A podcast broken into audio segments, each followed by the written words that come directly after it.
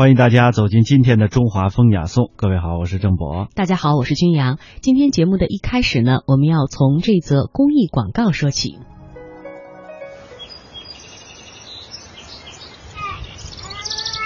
宝宝往前走，迈腿，一，哎二，迈腿，好。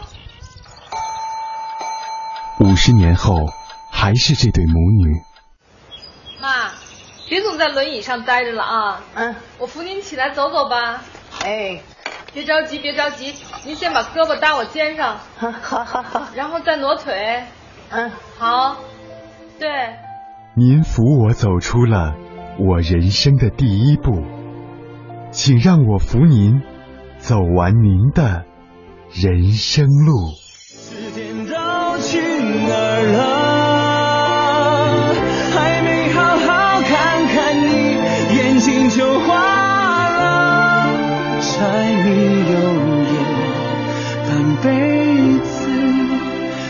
眼就只剩下满脸的皱纹。这则公益广告呢，唤起了一些朋友的共鸣，在提醒我们：时光啊，匆匆流逝，尽孝要趁早呀。今天的国学讲堂呢，我们就和大家一起去了解这个典故：子欲养而亲不待。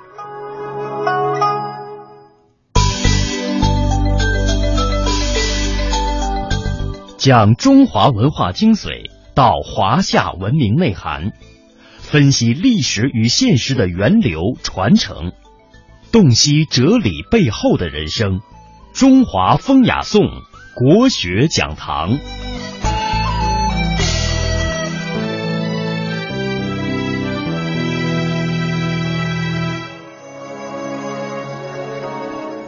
子欲养而亲不待。话说孔子在前往齐国的路上，突然听到了哭声。孔子对驾车的人说。这哭声虽然听起来很悲伤，却感觉不是家中有人去世的悲痛之声。于是他前进了一段小路之后呢，看到了一个不寻常的人。这个人身上挂着镰刀，系着白色的带子，在那儿失声痛哭。孔子于是下了车，上前问道：“先生，请问您是什么人呢？”那人回答说：“我叫丘吾子。”孔子问：“您现在并不是扶丧的时候，为何会哭得这样悲伤呢？”邱无子哽咽的说：“啊，我此生有三个过失，可惜到了晚年我才觉悟到，但是已经是追悔莫及了呀。”孔子便问：“您的三个过失可以说给我听听吗？”邱无子悲痛的说：“我年轻的时候喜欢学习，可是等到我到处去寻师访友、周游各国回来之后，却发现我的父母已经去世了，这是我的第一大过失。在壮年时。”我侍奉齐国君王，然而君王呢却骄傲奢侈，丧失民心，我未能尽到为人臣的职责，这是我第二大过失。第三，我生平很重视友谊，可如今朋友间却断离了关系，这是我的第三大过失。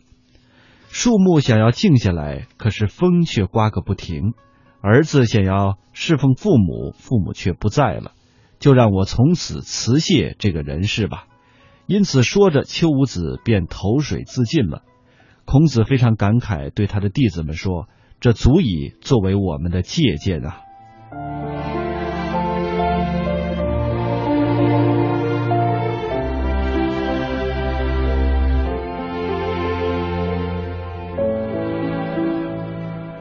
门前老树长新芽。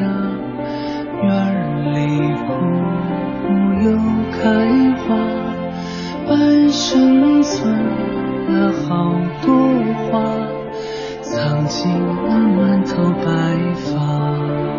有人说，人生最大的悲哀就是子欲养而亲不待，而人生最大的幸福就是子欲养而亲尚在。